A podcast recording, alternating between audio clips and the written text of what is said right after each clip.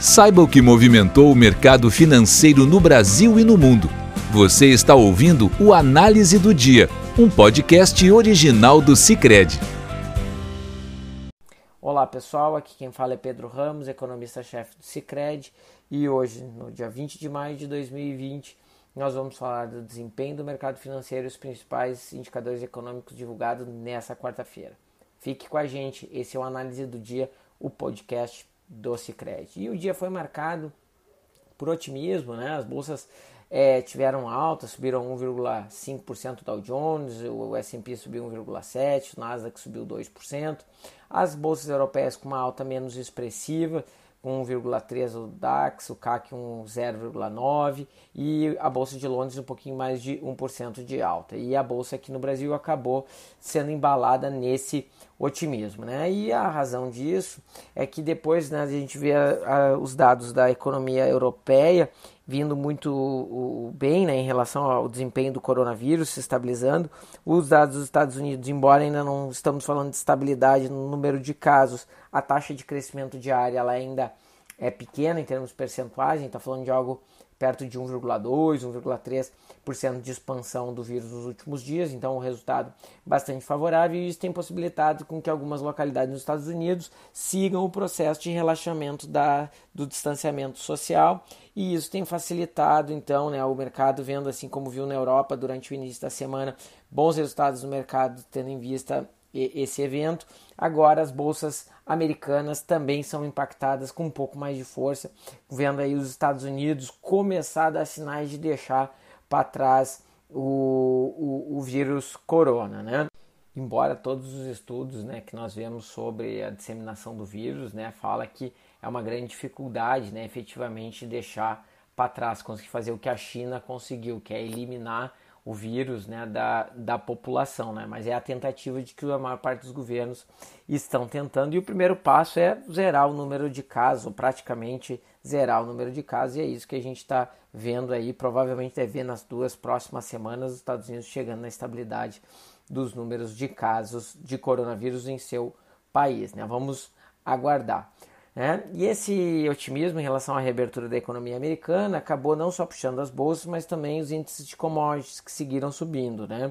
O índice de commodities da Thomson Reuters seguiu subindo, então chegou é, subiu 0,60, né, o maior nível desde 11 de, uh, eh, 11 de março, um, né, um, nível bastante é, elevado é, comparado aos recentes, né? Claro, ainda aquém do que estava lá no início do ano. E o petróleo também seguiu sua trajetória de alta, subiu mais 3,14% no dia de hoje, fechando aí o WTI em 33,51%. É, né? E esse resultado acabou favorecendo os países produtores de petróleo, né? O Brasil acabou também sendo beneficiado e isso, junto com o otimismo, jogou né, as moedas dos países emergentes, especialmente dos produtores de petróleo, para baixo e reduziu o risco soberano de países ligados a commodities. Né? E isso acabou empurrando aqui o real a ser uma das moedas que mais se valorizou, subiu 1,1% no dia de hoje, fechando a cotação em 5,69, né? ficando apenas atrás de Rússia, África do Sul e República Tcheca na valorização diária. Né? É, e o nosso risco, né, né, seguindo aí o, o, que aconteceu também com outros emergentes, nesse quadro favorável saiu de 331 e voltou para 316.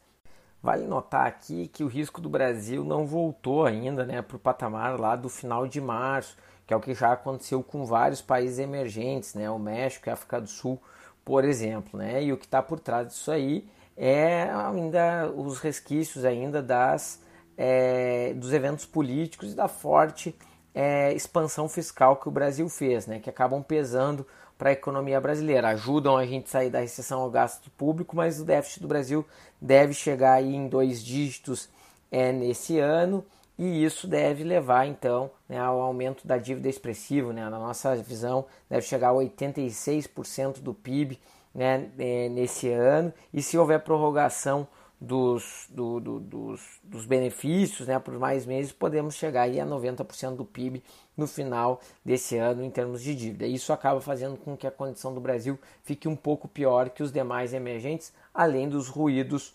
políticos, né, envolvendo né, o executivo, o legislativo, enfim, o, o judiciário né, recentemente. Então esses eventos fazem com que nosso retorno aí tenha sido menos intenso que outros países. Isso também acaba fazendo com que o real se mantenha aí como no ano como uma das moedas que mais perdeu valor é, nesse ano. Né?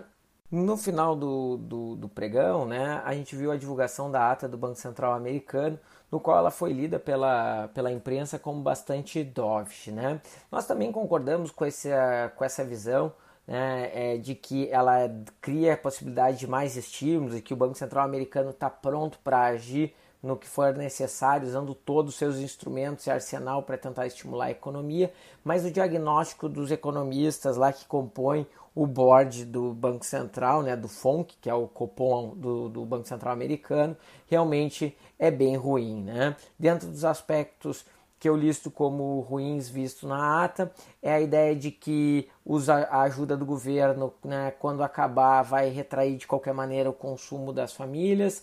É, também foi mencionado a possibilidade né, de muitas é, empresas é, falirem, que também não é uma, uma grande novidade, mas os membros estarem considerando é, fortemente a possibilidade né, é, de, dentro de vários cenários apresentados, né, mas consideraram que é, você poderia ter outros surtos, né? então agora a economia começa a se abrir e poderia é, ter que fechar novamente ela.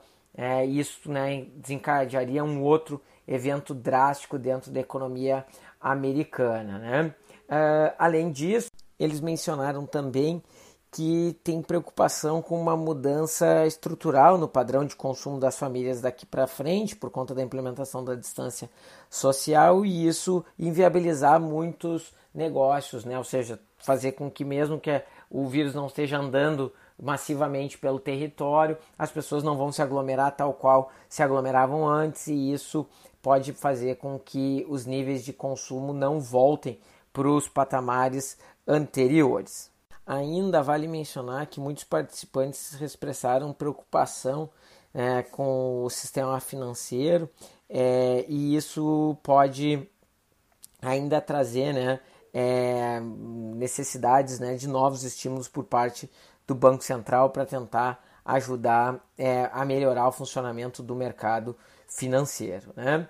É, por fim, os bancos centrais, e aí talvez é a parte que foi vista o copo meio cheio, é que foi discutido fazer forward guidance, né? ou seja, o Banco Central fazer uma instrução mais firme do que, que ele vai fazer para tentar fazer o mercado é, ficar com essa taxa de juros perto de zero por muito tempo à frente, né? a partir só da comunicação do Banco Central americano. Eles não decidiram nada nesse, nesse sentido, mas muitos participantes expressaram é, importância desse tipo de medida. Ainda para finalizar, é, aqui internamente a gente viu a curva de juros brasileira reagir de forma praticamente estável. Então, os juros para um ano fecharam em 2,8, os juros longos de 10 anos fecharam algo perto de 8,6, muito perto do que estava sendo precificado ontem. Né? Outras notícias que também tiveram impacto foi a elevação da tensão entre China e Estados Unidos. De um lado, os chineses acusando os americanos de estarem interferindo na sua política interna, ao, ao, ao secretário de Estado americano Mike Pompeo é, chamar de presidente um líder taiwanês. E também do lado americano, o Senado dos Estados Unidos aprovou uma regra que proíbe as empresas chinesas serem listadas nas bolsas americanas se elas não tiverem é o padrão de contabilidade dos Estados Unidos. Né? No fundo, cada um fica instigando o outro lado.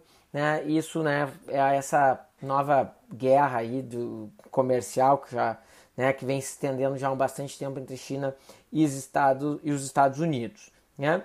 E internamente a gente né, teve aí né, um dia que envolveu alguma atenção a possibilidade de liberação das suposta, né, das suposta não, da gravação que supostamente o presidente Jair Bolsonaro faria intervenções na, na Polícia Federal, ou, ou que expressa desejo de intervir na Polícia Federal. Né? É, essas gravações até agora não foram divulgadas, os veículos de imprensa, alguns tiveram acesso a isso, mas ninguém sabe publicamente, né? a gente não, não tem como acessar e saber o conteúdo que está lá dentro. Então, na medida que isso for solto, o mercado financeiro tem alguma ressalva que isso pode trazer alguma informação nova ou alguma perda é, de, de credibilidade ou mesmo perda de popularidade por parte do presidente, o que afetaria né, talvez as dinâmicas das políticas a serem implementadas. Então é sempre um ponto de atenção. Hoje até agora não tinha saído a decisão se seria divulgado ou não. Mas o ponto principal é que o mercado fica é, esperando esse tipo de dado né, e fica reticente em tomar decisões ou posturas mais